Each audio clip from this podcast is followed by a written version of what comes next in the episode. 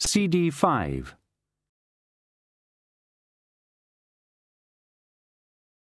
Susan walked back to the alley where she'd left Binky. There were half a dozen men lying around on the cobbles, clutching parts of themselves and moaning. Susan ignored them. Anyone trying to steal Death's horse soon understood the expression, a world of hurts. Binky had a good aim. It would be a very small, very private world. The music was playing him, not the other way round, she said. You could see. I'm not sure his fingers even touched the strings. Squeak. Susan rubbed her hand. Satchelmouth had turned out to have quite a hard head. Can I kill it without killing him? Squeak. Not a hope, the raven translated. It's all that's keeping him alive. But, Grandad, but he, he said it'll end up killing him anyway. It's a big, wide, wonderful universe, all right, said the raven. Squeak. But look, if it's a, a parasite or something like that, said Susan, as Binky trotted skywards, what's the good of it killing its host? Squeak. He says, You've got him there, said the raven. Drop me off over Quirm, will you? What does it want him for? said Susan. It's using him, but what for?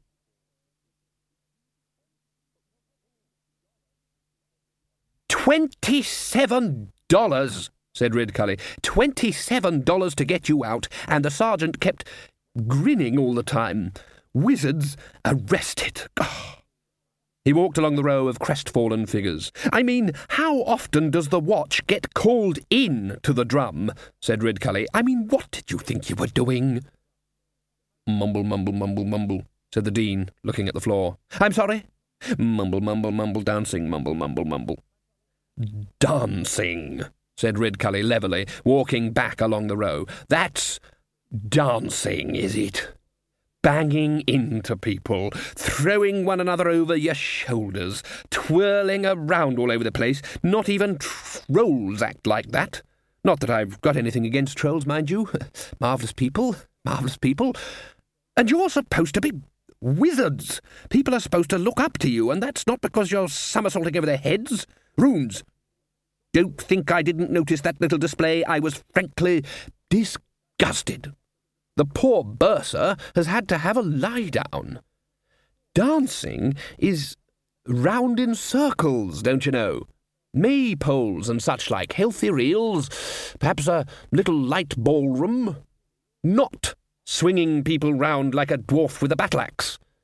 Mind you, uh, salt of the earth, dwarfs, I've always said so. Do I make myself clear? Mumble, mumble, mumble, mumble. Everyone was doing it. Mumble, mumble, said the Dean, still looking at the floor. I never thought I'd say this to any wizard over the age of eighteen, but you're all gated until further notice, shouted Ridcully. Being confined to the campus was not much of a punishment. The wizards usually distrusted any air that hadn't hung around indoors for a while, and mostly lived in a kind of groove between their rooms and the dining table. But they were feeling strange. Mumble, mumble, mumble, don't see why, mumble, mumble, mumbled the Dean. He said, much later on, on the day when the music died, that it must have been because he'd never been really young, or at least young while just being old enough to know he was young. Like most wizards, he'd begun his training while still so small that the official pointy hat came down over his ears. And after that, he'd just been, well, a wizard.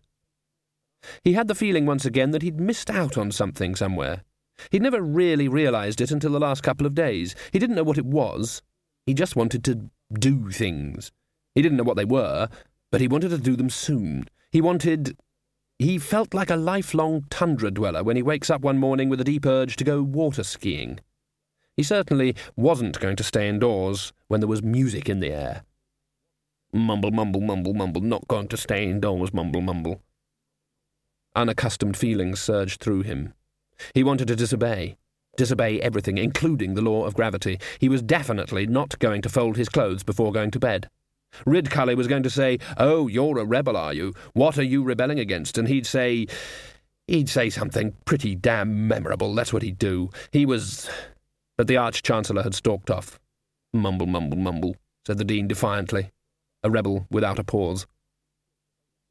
There was a knock at the door, barely audible above the din. Cliff opened it a cautious fraction. It's me, Hibiscus. Here's your beers. Drink 'em up and get out. How can we get out? said Glod. Every time they see us, they force us to play some more. Hibiscus shrugged. I don't care, he said, but you owe me a dollar for the beer and twenty-five dollars for the broken furniture. Cliff shut the door. I could negotiate with him, said Glod. No, we can't afford it, said Buddy. They looked at one another.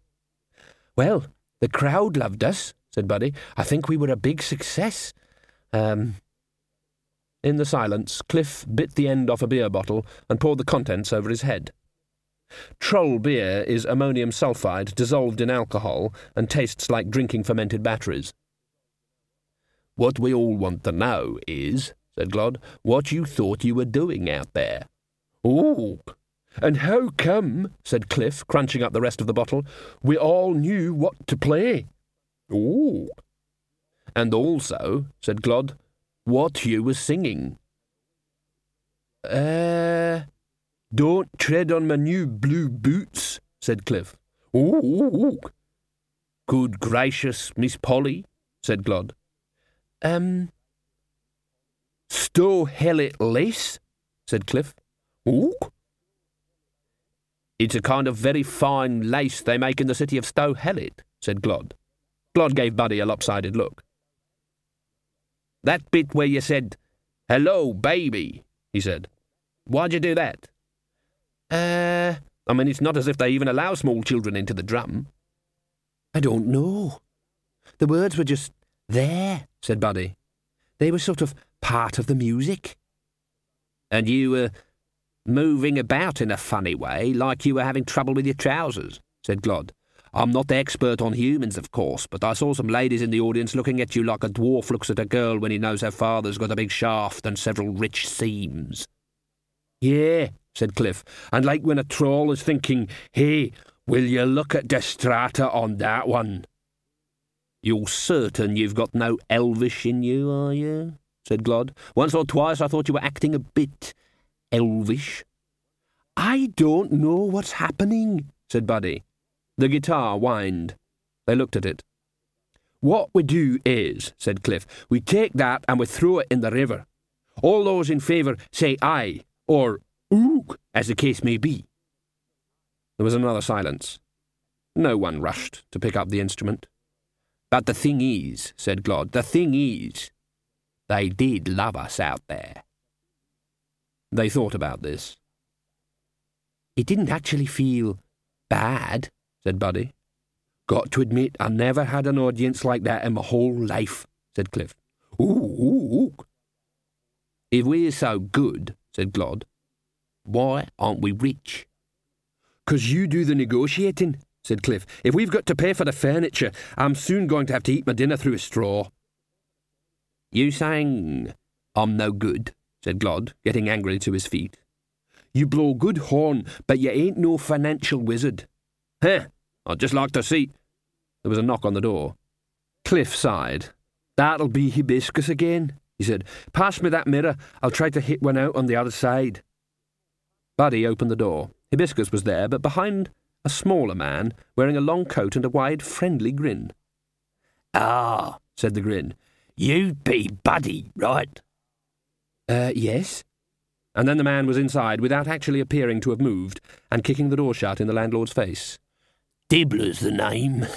The grin went on. C M O T Dibbler. Mm. I dare say you've heard of me. Ooh, ooh, ooh, ooh, ooh. I ain't talking to you. I'm talking to you other guys. No, said Buddy. I don't think we have. The grin appeared to widen. I hear you boys are in a bit of trouble, said Dibbler. Broken furniture and what not. We're not even going to get paid, said Cliff, glaring at Glod. Well, now, said Dibbler, it could just be that I could help you there. I'm a businessman. I do business. I can see you boys are musicians. You play music. You don't want to worry your heads about money stuff, right? Gets in the way of the creative processes, am I right? How about if you leave that to me? Hmm, said Glod, still smarting from the insult to his financial acumen. And what can you do? Well, said Dibbler, I can get you paid for tonight for a start. What about the furniture? said Buddy. Oh, stuff gets busted here every night, said Dibbler expansively. Hibiscus was just having you on. I'll square it with him. Confidentially, you want to watch out for people like him. He leaned forward.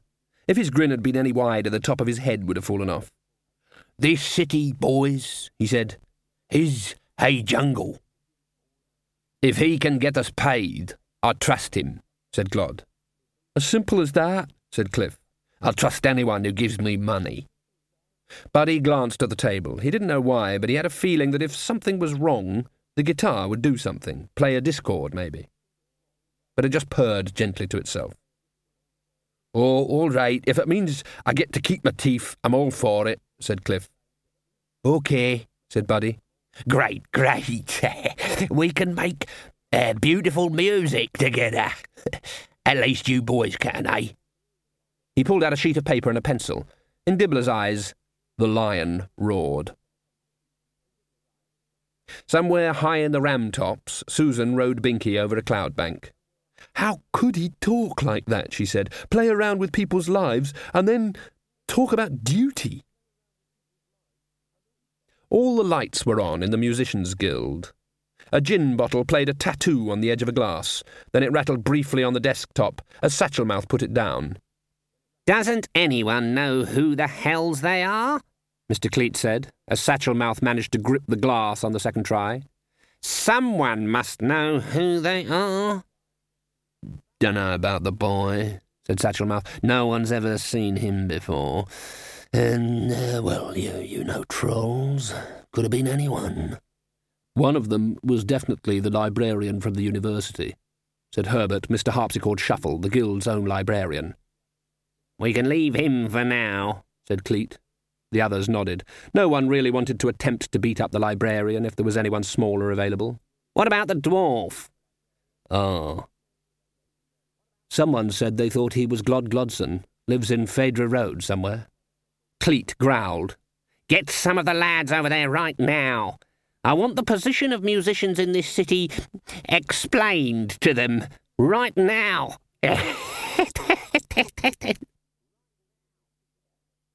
The musicians hurried through the night, the din of the mended drum behind them. Wasn't he nice? said Glod. I mean, we haven't just got our pay, but he was so interested he gave us twenty dollars of his own money. I think what he said, said Cliff, was that he'd give us twenty dollars with interest. Same thing, isn't it? And he said he could get us more jobs. Did you read the contract? Did you? It was very small writing, said Glod. He brightened up. But there was a lot of it, he added. Bound to be a good contract, with that much writing on it. The librarian ran away, said Buddy. Ooked a lot and ran away. Eh, well, he'll be sorry later on, said Glod. Later on, people'll talk to him and he'll say, I left, you know, before they became famous. He'll say ook. Anyway, that piano's going to need some work. Yeah, said Cliff. Like I saw once where this guy made stuff out of matches. He could repair it. A couple of dollars became two lamb kormas and pitchblende vindaloo at the Curry Gardens, along with a bottle of wine so chemical that even trolls could drink it. And after this, said Glod, as they sat down to wait for the food, we'll find somewhere else to stay. What's wrong with your place? said Cliff. It's too draughty. It's got a piano shaped hole in the door. Yeah, but you put it there. So what? Won't the landlord object? Of course he'll object. That's what landlords are for. Anyway, we're on the up and up, lads. I can feel it in my water. I thought you were just happy to get paid, said Buddy. Right, right, but I'm even happier to get paid a lot. The guitar hummed. Buddy picked it up and plucked a string. Glod dropped his knife. That sounded like a piano, he said. I think it can sound like anything, said Buddy. And now it knows about pianos. Magic, said Cliff. Of course, magic, said Glod. That's what I keep saying. A strange old thing found in a dusty old shop one stormy night. It wasn't stormy, said Cliff. It's bound to. Yes, all right, but it was raining a bit. It's bound to be a bit special. I bet if we was to go back now, the shop wouldn't be there, and that'd prove it. Everyone knows things bought from shops which aren't there the next day are dead mysterious and items of fate. Fate smiling on us. Could be. Doing something on us, said Cliff. I hope it's smiling. And Mr. Dibbler said he'd find us somewhere really special to play tomorrow. Good, said Buddy. We must play. Right, said Cliff. We play all right. It's our job. People should hear our music. Sure. Cliff looked puzzled. Right, of course. That's what we want. And some pay, too. Mr. Dibbler'll help us, said Glod, who was too preoccupied to notice the edge in Buddy's voice. He must be very successful. He's got an office in Sator Square. Only very posh businesses can afford that. A new day dawned. It had hardly finished doing so before Ridcully hurried through the dewy grass of the university gardens and hammered on the door of the High Energy Magic Building. Generally, he never went near the place. It wasn't that he didn't understand what it was the young wizards in there were actually doing, but because he strongly suspected that they didn't too. They seemed to positively enjoy becoming less and less certain about everything, and would come into dinner saying things like, Wow! We've just overturned Marrow Leaf's theory of thaumic imponderability. Amazing! As if it was something to be proud of, instead of gross discourtesy. And they were always talking about splitting the Thaum, the smallest unit of magic. The Arch Chancellor couldn't see the point. So you had bits all over the place. What good would that do? The universe was bad enough without people poking it. The door opened. Oh, it's you, Arch Chancellor. Ridcully pushed the door open further. Uh, morning, Stibbons. Glad to see you're up and about early. Ponder Stibbons, the faculty's youngest member, blinked at the sky. Is it morning already? he said. Ridcully pushed his way past him and into the HEM. It was unfamiliar ground for a traditional wizard. There wasn't a skull or dribbly candle to be seen. This particular room looked like an alchemist's laboratory had suffered the inevitable explosion and landed in a blacksmith's shop. Nor did he approve of Stibbons's robe. It was the right length, but a washed-out greeny grey, with pockets and toggles, and a hood with a bit of rabbit fur around the edge. There weren't any sequins or jewels or mystic symbols anywhere, just a blodgy stain where Stibbons' pen leaked. You ain't been out lately? said Ridcully. No, sir. Um, uh, should I have been? I've been busy working on my Make It Bigger device. You know, I showed you. Not with very good results, however. Stibbons spent weeks grinding lenses and blowing glassware, and had finally produced a device which showed the tremendous amount of tiny animals there were in one drop of water from the River Ankh. The Arch Chancellor had taken a look and then remarked that anything in which that much life could exist had to be healthy. Uh, right, right, said Ridcully, looking around. Anyone else been working in here? Well, there's me, and Tez the Terrible, and Skaz, and Big Mad Drongo, I think. Ridcully blinked. What are they? he said. And then, from the depths of memory, a horrible answer suggested itself. Only a very specific species had names like that. Uh, students?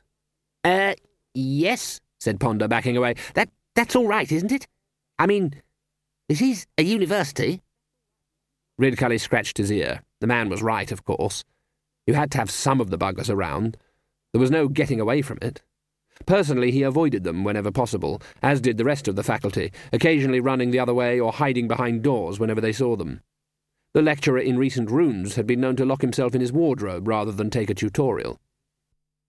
Uh, uh, you'd better fetch 'em, he said. The fact is, I seem to have lost my faculty. For what, Arch-Chancellor? said Ponder politely. What? Uh, sorry? They looked at one another in incomprehension, two minds driving opposite ways up a narrow street and waiting for the other man to reverse first. The uh, faculty, said Ridcully, giving up. The dean and what not. Gone totally round the corner. Uh, been up all night playing playing guitars and what not. The dean's made himself a coat out of leather. Well, leather is a very practical and functional material. Not the way he's using it, said Ridcully darkly. The dean stood back. He'd borrowed a dressmaker's dummy from Mrs. Whitlow, the housekeeper. He'd made some changes to the design that had buzzed round his brain. For one thing, a wizard in his very soul is loath to wear any garment that doesn't reach down at least to the ankles. So there was quite a lot of leather. Lots of room for all the studs. He'd started with Dean. That had hardly begun to fill the space, and after a while he'd added born to, and left a space because he wasn't quite sure what he'd been born to. Born to eat big dinners wouldn't be appropriate, and after some more bemused thought, he'd gone on to live farts die joggen. It wasn't quite right, he could see. He'd turned the material over when he was making the holes for the studs, and had sort of lost track of which direction he was going. Of course, it didn't matter which direction you went, just so long as you went. That's what music with rocks in it was all about. And recent runes is in his room playing drums, and the rest of them have all got guitars. And what the bursar's done to the bottom of his robe is is really strange, said Ridcully.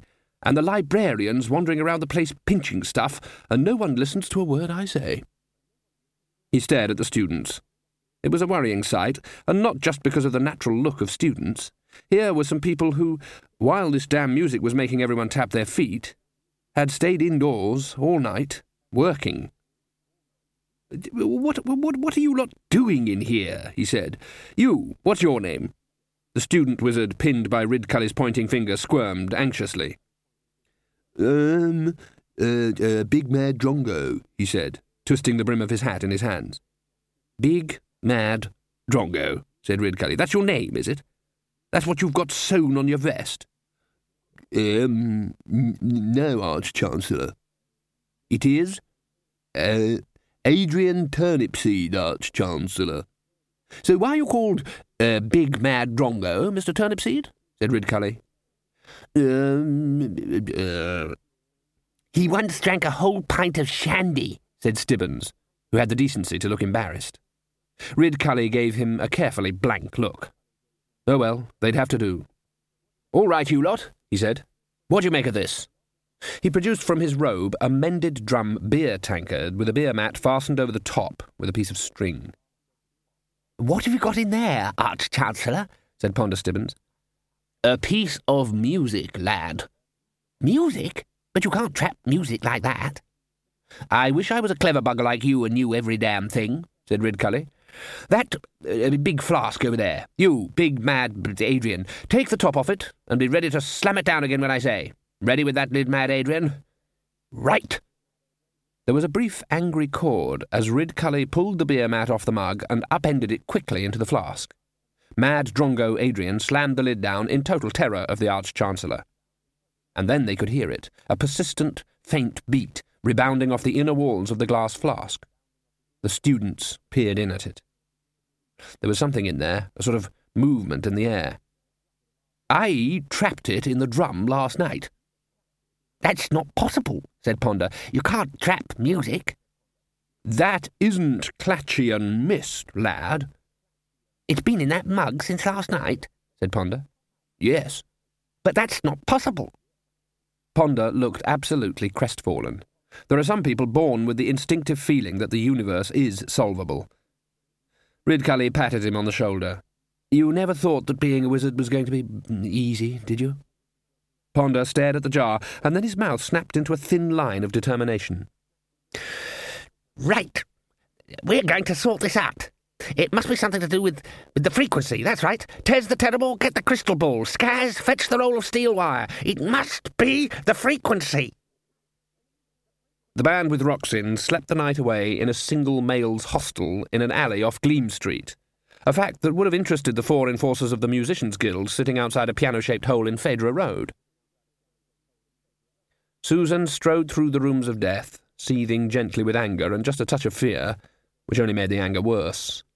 How could anyone even think like that? How could anyone be content to just be the personification of a blind force? Well, there were going to be changes. Her father had tried to change things, she knew, but only because he was, well, quite frankly, a bit soppy. He'd been made a duke by Queen Keli of Sto Lat. Susan knew what the title meant. Duke meant war leader, but her father never fought anyone.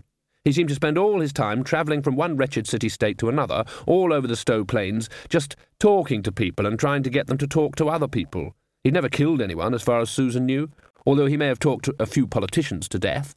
That didn't seem to be much of a job for a war leader. Admittedly, there didn't seem to be all the little wars there used to be, but it was, well, not a proud kind of life. She walked through the hall of lifetimers. Even those on the highest shelves rattled gently as she passed. She'd save lives. The good could be spared and the bad could die young. It would all balance up, too. She'd show him. As for responsibility, well, humans always made changes. That was what being human was all about. Susan opened another door and stepped into the library. It was a room even bigger than the Hall of Lifetimers. Bookcases rose like cliffs. A haze obscured the ceiling. But of course it'd be childish, she told herself, to think that she could go in waving the scythe like a magic wand and turn the world into a better place overnight. It might take some time. So she should start in a small way and work out. She held out a hand. I'm not going to do the voice, she said. That's just unnecessary drama and really a bit stupid. I just want the book of Imp y Celyn, thank you very much. Around her, the busyness of the library went on. Millions of books quietly carried on writing themselves, causing a rustle like that of cockroaches. She remembered sitting on a knee, or rather sitting on a cushion on a knee, because the knee itself had been out of the question. Watching a bony finger follow the letters as they formed on the page, she learned to read her own life. I'm waiting, said Susan, meaningfully. She clenched her fists. Imp e Celyn, she said. The book appeared in front of her. She just managed to catch it before it fluttered to the floor. Thank you, she said. She flicked through the pages of his life until she came to the last one and stared. Then she hastily went back until she found written neatly down his death in the drum. It was all there, all untrue. He hadn't died. The book was lying. Or, and this she knew was a far more accurate way of looking at it, the book was true, and reality was lying. What was more important was that from the moment of his death, the book was writing music. Page after page had been covered with neat staves. While Susan watched, a cleft drew itself in a series of careful loops. What did it want? Why should it save his life?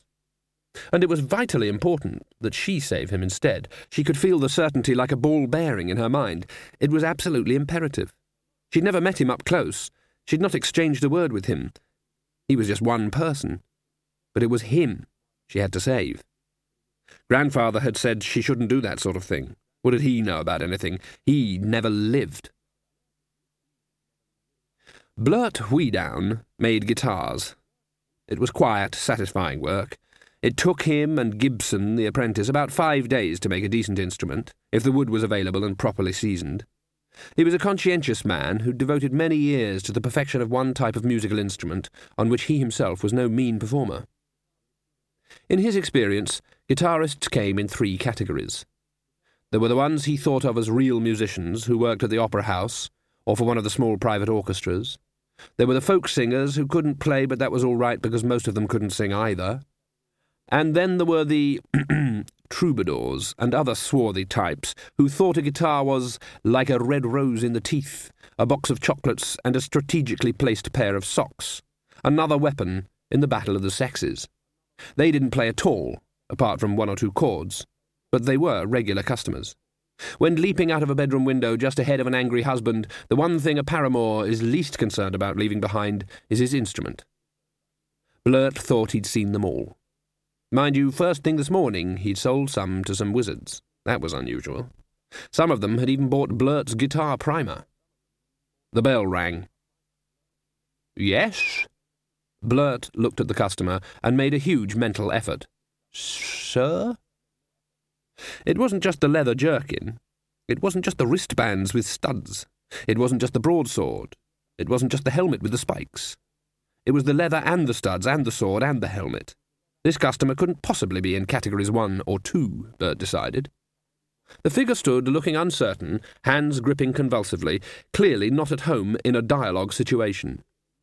This a guitar shop, it said. Blert looked around at the merchandise hanging from the walls and ceiling. Uh, yes, he said. I wants one. As for Category 3, he didn't look like someone used to bothering with chocolates or roses, or even hello. Uh, Blert grabbed one at random and held it out in front of him. One like this? I wants one that goes a blam blam blam a blam blam boing you know. Blert looked down at the guitar.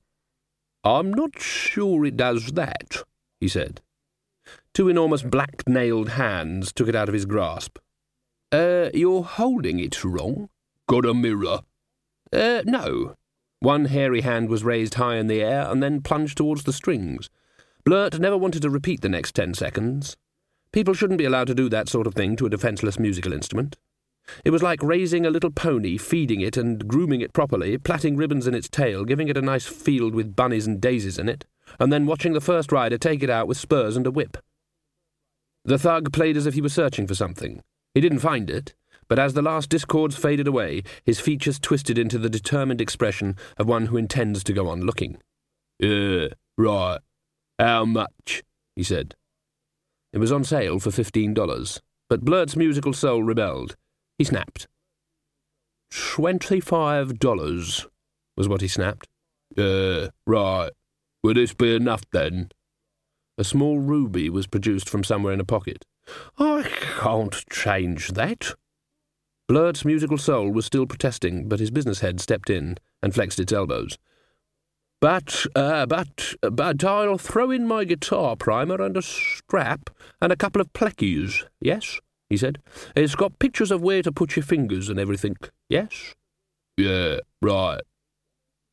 The barbarian walked out. Blert stared at the ruby in his hand. The bell rang. He looked up. This one wasn't quite so bad. There were fewer studs, and the helmet only had two spikes. Blert's hand shut around the jewel.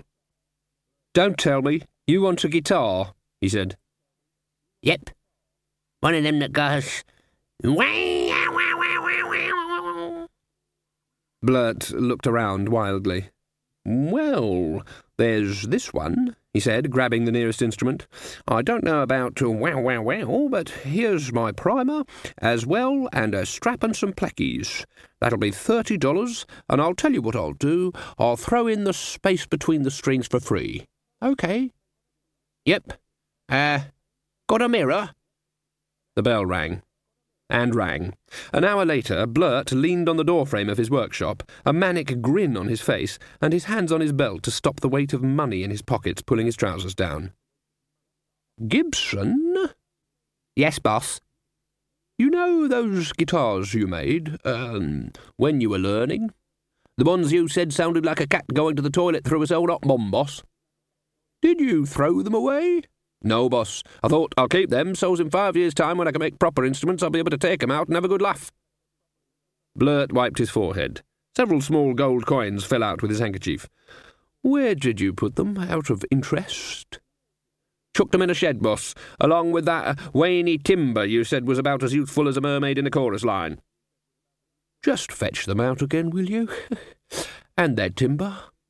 But you said and uh, bring me a saw, and then nip out and get me oh, a couple of gallons of black paint and some sequins.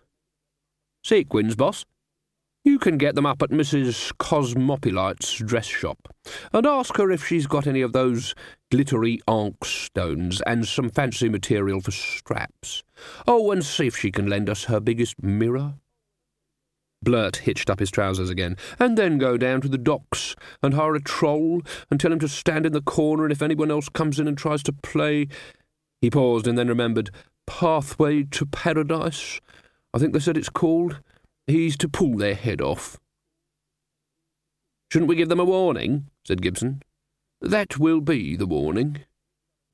It was an hour later. Ridcully had got bored and sent Tez the Terrible over to the kitchens to see about a snack. Ponder and the other two had been busying themselves around the flask, messing around with crystal balls and wire. And now there was a wire stretched between two nails on the bench. It was a blur as it twanged an interesting beat. Big curved green lines hung in the air above it. Uh, uh, what's that? said Ridcully. That's what the sound looks like, said Ponder. Sound looks like, said Ridcully. Well, there's a thing. I never saw a sound looking like that. This is what you boys used uh, magic for, is it? Looking at sound? Hey, we've got some nice cheese in the kitchen. How about we go and listen to how it smells? Ponder sighed. It's what sound would be if your ears were eyes, he said. Really? said Ridcully brightly. Hmm. Uh, amazing. It looks very complicated, said Ponder. Simple when you look at it from a distance and up close. Very complex. Almost alive, said Ridcully firmly. Uh. It was the one known as Skaz. He looked about seven stone and had the most interesting haircut Ridcully had ever seen, since it consisted of a shoulder-length fringe of hair all round. It was only the tip of his nose poking out which told the world which way he was facing. If he ever developed a boil on the back of his neck, people would think he was walking the wrong way. Yes, Mr. Skaz? said Ridcully. Uh, uh, I, I I read something about this once, said Skaz. Remarkable. Uh, how did you manage that? You know, the uh, uh, listening monks up in the Ramtops, they say that there's a, a, a background noise to the universe, a sort of echo of some sound. Sounds sensible to me. The whole universe starting up, bound to make a big bang, said Ridcully. It wouldn't have to be very loud, said Ponder. It'd just have to be everywhere, all at once. I read that book. Old Richter the Counter wrote it. The monks are still listening to it, he said. A sound that never fades away. Sounds like loud to me, said Ridcully. Got to be loud to be heard any distance. If the wind's in the wrong direction, you can't even hear the bells on the Assassin's Guild. It wouldn't have to be loud to be heard everywhere, said Ponder. The reason being, at that point, everywhere was all in one place. Ridcully gave him the look people give conjurers who've just removed an egg from their ear. Everywhere was all in one place? Yes. So, uh, uh, where was everywhere else? That was all in one place too. The same place? Yes. Crunched up very small? Ridcully was beginning to show certain signs. If he had been a volcano, natives living nearby would be looking for a handy virgin. In fact, you could say it was crunched up very big, said Ponder, who always walked into it. The reason being, space didn't exist until there was a universe, so anything there was everywhere. Uh, and uh, the, the, the same everywhere we had just now? Yes. Mm, all right, uh, go on. Richter said he thought that the sound came first. One great big complicated chord. The biggest, most complicated sound there ever was. A sound so complex that you couldn't play it within a universe any more than you can open a box with the crowbar that's inside it. One great chord which, as it were, played everything into being. Started the music, if you like. Uh, a sort of ta-da said Ridcully. I suppose so. I thought the universe came into being because some god cut off some other god's wedding tackle and made the universe out of it, said Ridcully. Always seemed straightforward to me. I mean, it's the kind of thing you can imagine happening. Well, now you're telling me someone blew a big hooter, and, and, and here we are? I don't know about someone, said Ponder. Noises don't just make themselves, that I do know, said Ridcully. He relaxed a bit, certain in his own mind that reason had prevailed, and patted Ponder on the back. It needs some work, lad, he said. Old Richter was a bit uh, unsound, you know. He thought everything came down to numbers. Mind you, said Ponder, the universe does have a rhythm. Day and night, light and dark, life and death. Mm, chicken soup and croutons, said Ridcully. Well, not every metaphor bears close examination. There was a knock on the door. Tez the Terrible entered, carrying a tray. He was followed by Mrs. Whitlow, the housekeeper. Ridcully's jaw dropped. Mrs. Whitlow curtsied. Good morning, Your Grace, she said. Her ponytail bobbed. There was a rustle of starched petticoats. Ridcully's jaw rose again, but only so that he could say, What have you done to your... Excuse me, Mrs. Whitlow, said Ponder quickly, but have you served breakfast to any of the faculty this morning? That's right, Mr. Stibbons, said Mrs. Whitlow. Her ample and mysterious bosom shifted under its sweater. None of the gentlemen came down, so I got trays taken up to them all. Daddy-o? Ridcully's gaze continued downwards. He'd never thought of Mrs. Whitlow as having legs before. Of course, in theory, the woman needed something to move around on, but, um, well. But there were two pudgy knees protruding from the huge mushroom of skirts. Further down, there were white socks. Your mm, hair, he began hoarsely. Is there something wrong? said Mrs. Whitlow. Nothing, nothing, said Ponder. Thank you very much. The door closed behind her. She was snapping her fingers as she went out, just like you said, said Ponder. Wasn't the only thing that snapped, said Ridcully, still shuddering. Did you look at her shoes? I think my eyes shut themselves protectively about there. If it's really alive, said Ponder, then it's very contagious. This scene took place in Crash's father's coach house, but it was an echo of a scene evolving all around the city. Crash hadn't been christened Crash. He was the son of a rich dealer in hay and feedstuffs, but he despised his father for being dead from the neck up, totally concerned with material things, unimaginative, and also for paying him a ridiculous three dollars a week allowance. Crash's father had left his horses in the coach house. At the moment, they were both trying to squeeze into one corner, having tried fruitlessly to kick a hole in the walls. I reckon I nearly had it that time, said Crash as hay dust poured down from the roof and Woodworm hurried off to find a better home. It ain't just. I mean, it ain't like the sound we heard of the drum, said Jimbo critically. It's a bit like it, but it isn't. It. It. It ain't it. Jimbo was Crash's best friend and wished he was one of the people. It's good enough to start with, said Crash. So you and Noddy, you two get guitars, and Scum, you you could play the drums. Dunno how, said Scum. It was actually his name. No one knows how to play the drums, said Crash patiently. There's nothing to know. You just hit them with the sticks. Yeah, but what if I sort of miss? Sit closer. Right, said Crash, sitting back. Now, the important thing is the really important thing is, what are we going to call ourselves? Cliff looked around. Well, I reckon we looked at every house and I'm damned if I seed the name Dibbler anywhere, he growled. Buddy nodded. Most of Sator Square was the frontage of the university, but there was room for a few other buildings. They were the sort that have a dozen brass plates by the door, the sort that hinted that even wiping your feet on the doormat was going to cost you dear. Hello, boys, they turned. Dibbler beamed at them over a tray of possible sausages and buns. There were a couple of sacks beside him. Sorry we're late, said Glod, but we couldn't find your office anywhere.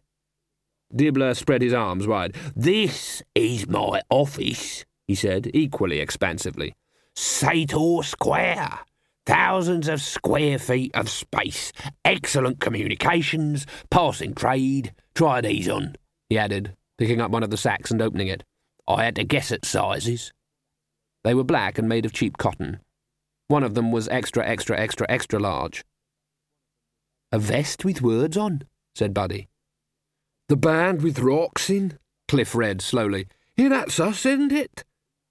What do we want these for? said Glod. We know who we are. Advertising, said Dibbler. Trust me. He put a brown cylinder in his mouth and lit the end. Wear them tonight.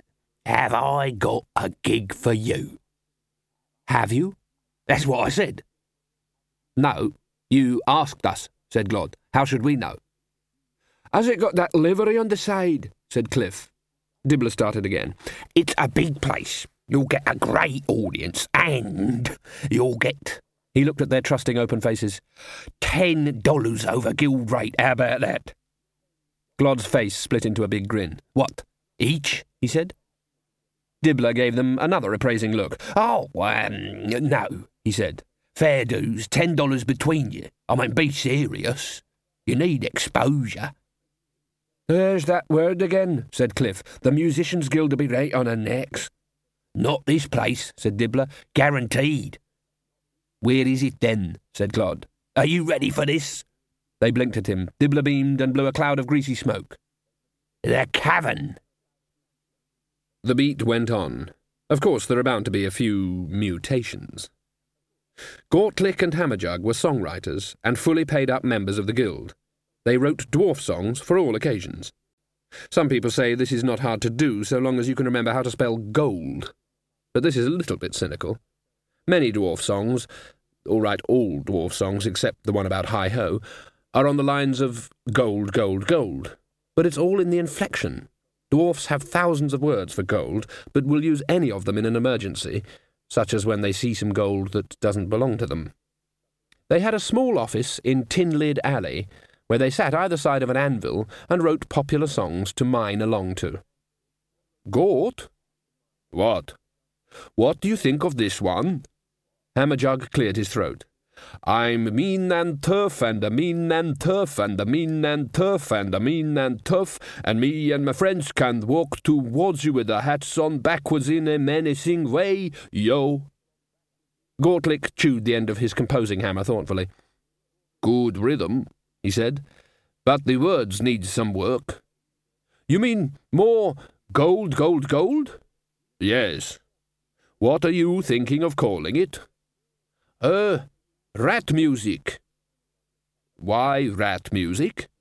Hammerjug looked puzzled. Couldn't really say, he said. It was just an idea I had in my brain. Gortlick shook his head. Dwarfs were a burrowing race. He knew what they liked. Good music's got to have hole in it, he said. You ain't got nothing if you ain't got hole. Now, now, calm down, calm down, said Dibbler. It's the biggest venue in Ankh Morpork, that's why. I don't see what the problem is. The cavern, screamed Glod. Chrysoprase the troll runs it, that's the problem. They say he's a godfather in the Breccia, said Cliff. Now, now, now, that's never been proved. Only 'cause it's very hard to prove things when someone's scooped a hole in your head and buried your feet in it. There's no need for this prejudice. Just 'cause he's a troll, said Dibbler. I'm a troll, so I can be prejudiced against trolls, all right. He's one mean motherload. They say when they found the big Brees gang, none of them had any teeth. What is the cavern? said Buddy. Troll place, said Cliff. They say it'll be great. Why worry? said Dibbler. It's a gambling joint, too. Troll gambling is even simpler than Australian gambling. One of the most popular games is One Up, which consists of throwing a coin in the air and betting on whether it will come down again. But the guild won't go in there, said Dibbler. Not if they know what's good for them.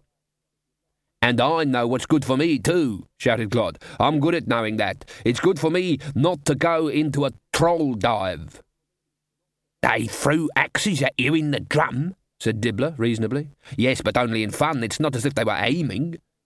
Anyway, said Cliff, only trolls and damn silly young humans go there who think it clever to drink in Troll Bar. You won't get an audience. Dibbler tapped the side of his nose. You play, he said. You'll get an audience. That's my job. The doors aren't big enough for me to go in, snapped Glod. They're huge doors, said Dibbler. They ain't big enough for me, because if you try to get me in there, you'll have to drag the street in two on account of me holding on to it. No, be sensible. No, screamed Glod, and I'm screaming for all three of us. The guitar whined. Buddy swung it around until he could hold it and played a couple of chords. That seemed to calm it down. I think it, uh, likes the idea, he said. It likes the idea, said Glod, simmering down a little bit. Oh, good. Well, do you know what they do to dwarfs who go into the cavern? We do need the money, and it's probably not worse than what the Guild'd do for us if we play anywhere else, said Buddy. And we've got to play. They stood looking at one another.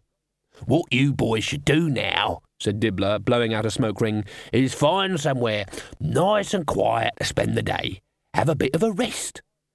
Damn right, said Cliff. I never expected to carry these rocks around the whole time.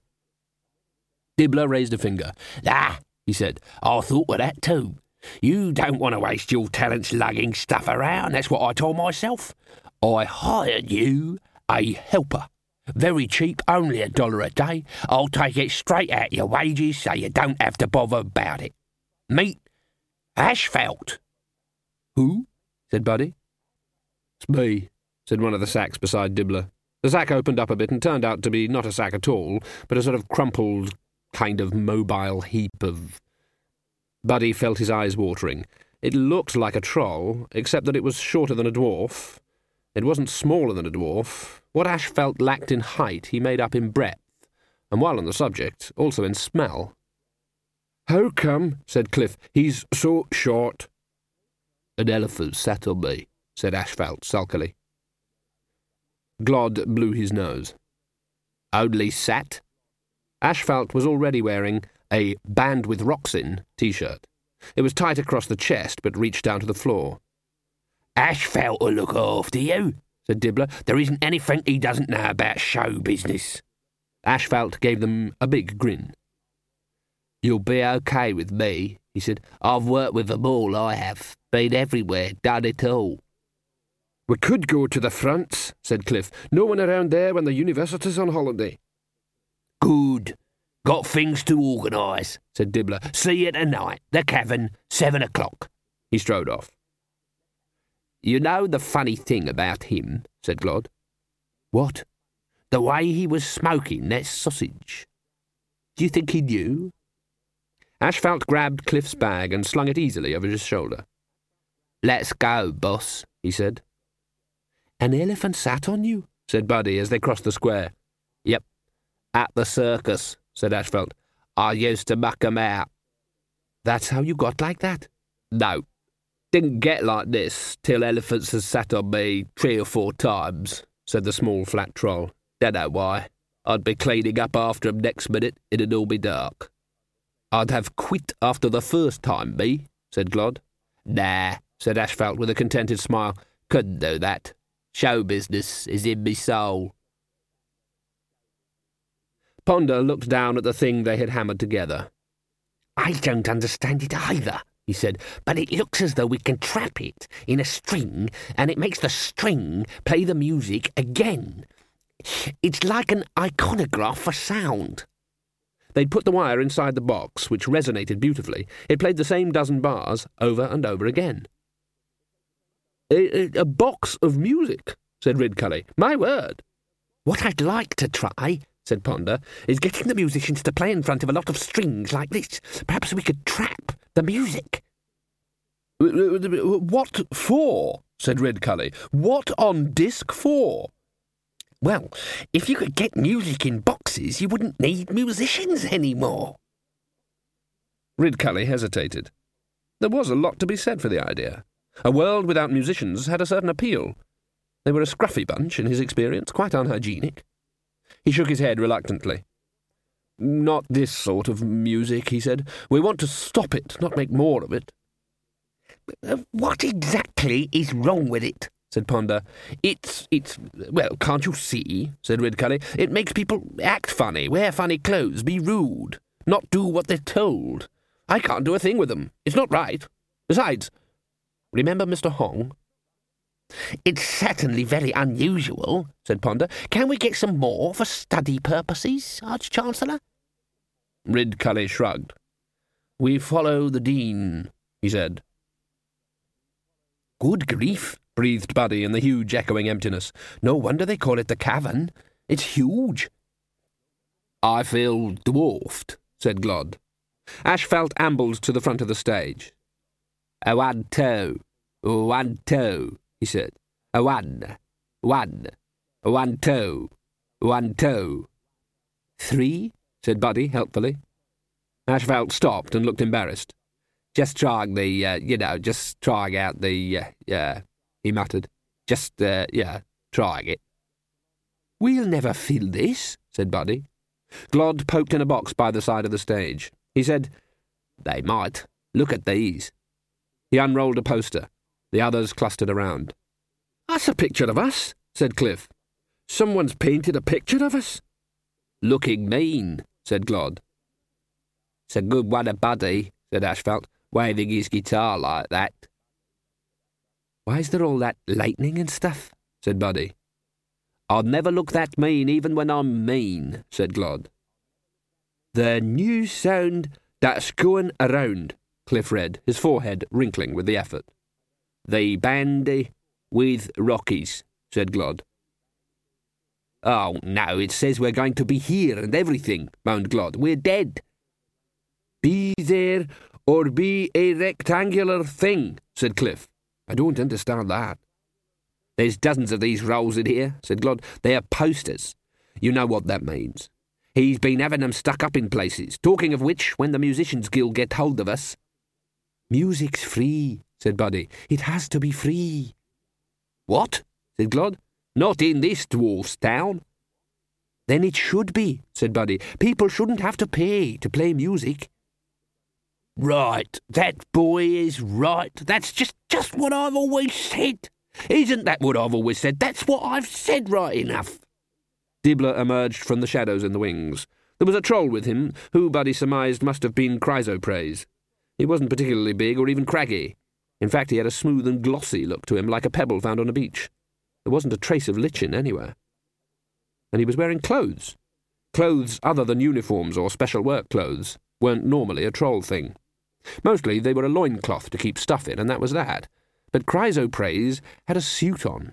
It looked badly tailored. It was, in fact, very well tailored, but even a troll with no clothes on looks fundamentally badly tailored. Chrysoprase had been a very quick learner when he arrived in Ankh-Morpork. He began with an important lesson. Hitting people was thuggery.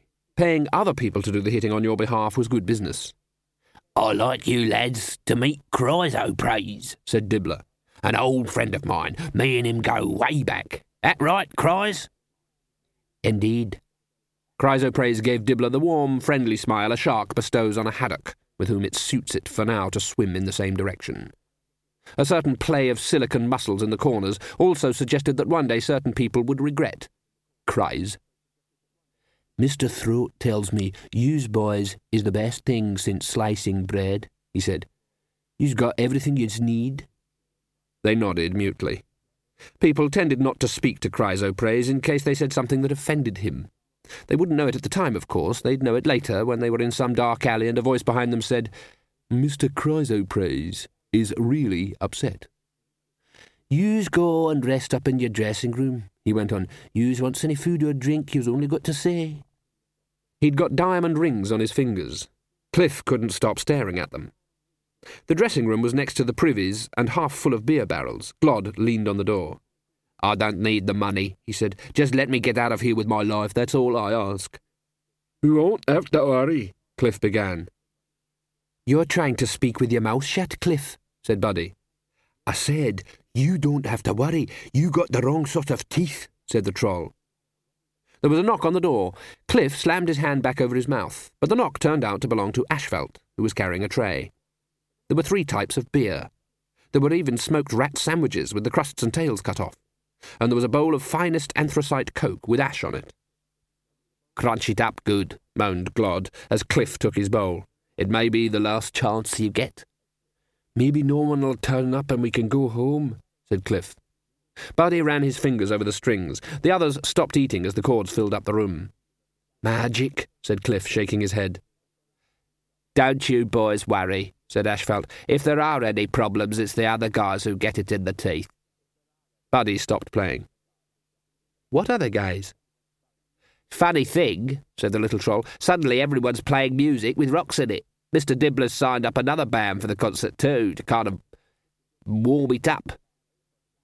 Who? It's called Insanity, said Asphalt. Where are they? said Cliff. Well, put it like this. You know how your dressing room is next to the privy? Crash, behind the cavern's raggedy curtain, tried to tune his guitar. Several things got in the way of this simple procedure. Firstly, Blert had realized what his customers really wanted, and praying forgiveness from his ancestors had spent more time gluing on bits of glittery stuff than he had on the actual functioning sections of the instrument. To put it another way, he'd knocked in a dozen nails and tied the strings to them. But this wasn't too much of a problem because Crash himself had the musical talent of a blocked nostril. He looked at Jimbo, Noddy, and Scum. Jimbo, now the bass player, Blert, giggling hysterically, had used a bigger lump of wood and some fence wire, was holding up his hand hesitantly. What is it, Jimbo? One of my guitar strings is broke. Well, you got five more, ain't you? Yeah, but I doesn't know how to play them, like. You didn't know how to play six, right? So now you're a bit less ignorant. Scum peered around the curtain. Crash? Yes? There's hundreds of people out there. Uh, hundreds. A lot of them have got guitars too, and they're sort of waving them in the air. Insanity listened to the roar from the other side of the curtain. Crash did not have too many brain cells, and they often had to wave to attract one another's attention, but he had a tiny flicker of doubt that the sound that Insanity had achieved, while a good sound, was the sound that he'd heard last night in the drum. The sound made him want to scream and dance, while the other sound made him, well, made him want to scream and smash Scum's drum kit over its owner's head, quite frankly. Noddy took a peek between the curtains. Aye, there's a bunch of uh, wiz. I think they're wizards, right, in the front row. He said. I'm pretty sure they're wizards, but I mean. You can tell, stupid, said Crash. They've got pointy hats.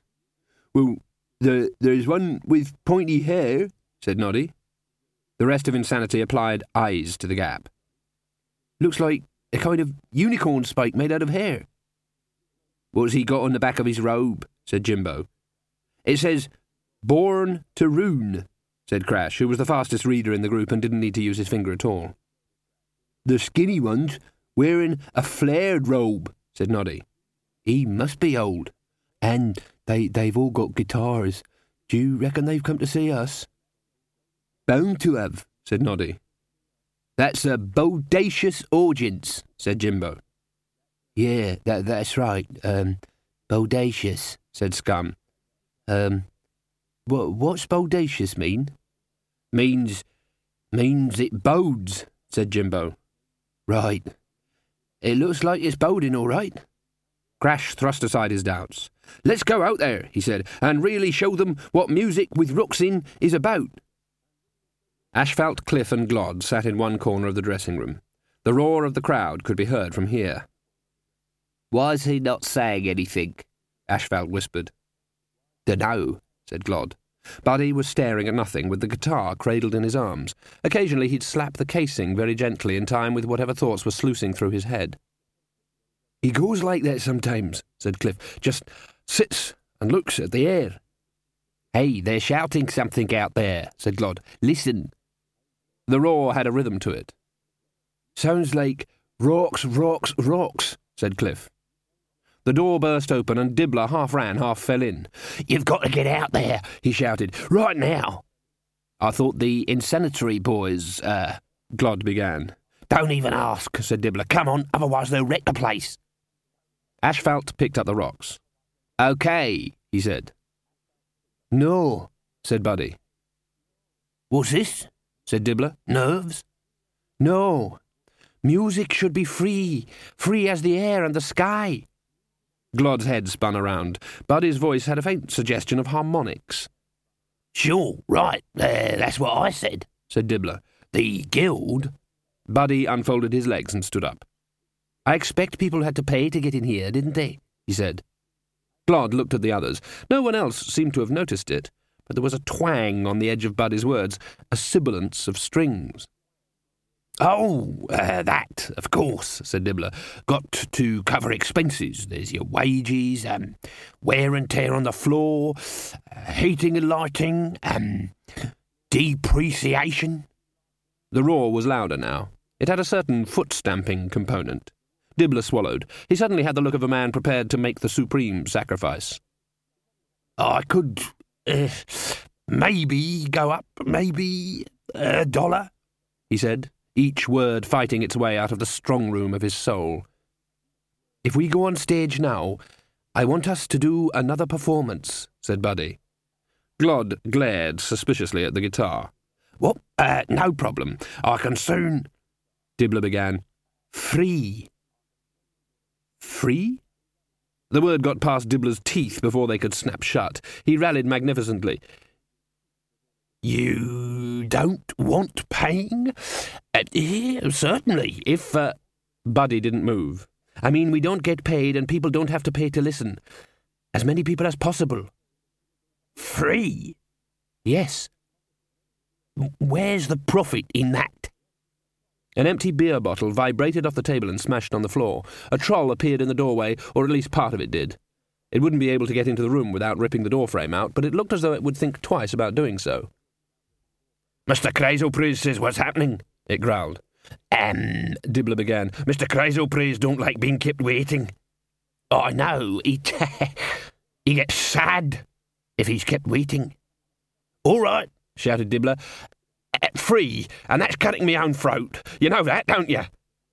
Buddy played a chord. It seemed to leave little lights in the air. Let's go, he said softly. I know this city, Dibbler mumbled as the band with Rocks In hurried towards the vibrating stage. Tell people something's free and you'll get thousands of them turning up. Needing to eat, said a voice in his head. It had a twang. Needing to drink. Needing to buy band with Rocks In shirts. Dibbler's face very slowly rearranged itself into a grin. A free festival, he said. Right. it's our public duty. Music should be free. And sausages in a bun should be a dollar each, mustard extra. Maybe a dollar fifty. And that's cutting me own throat. End of CD 5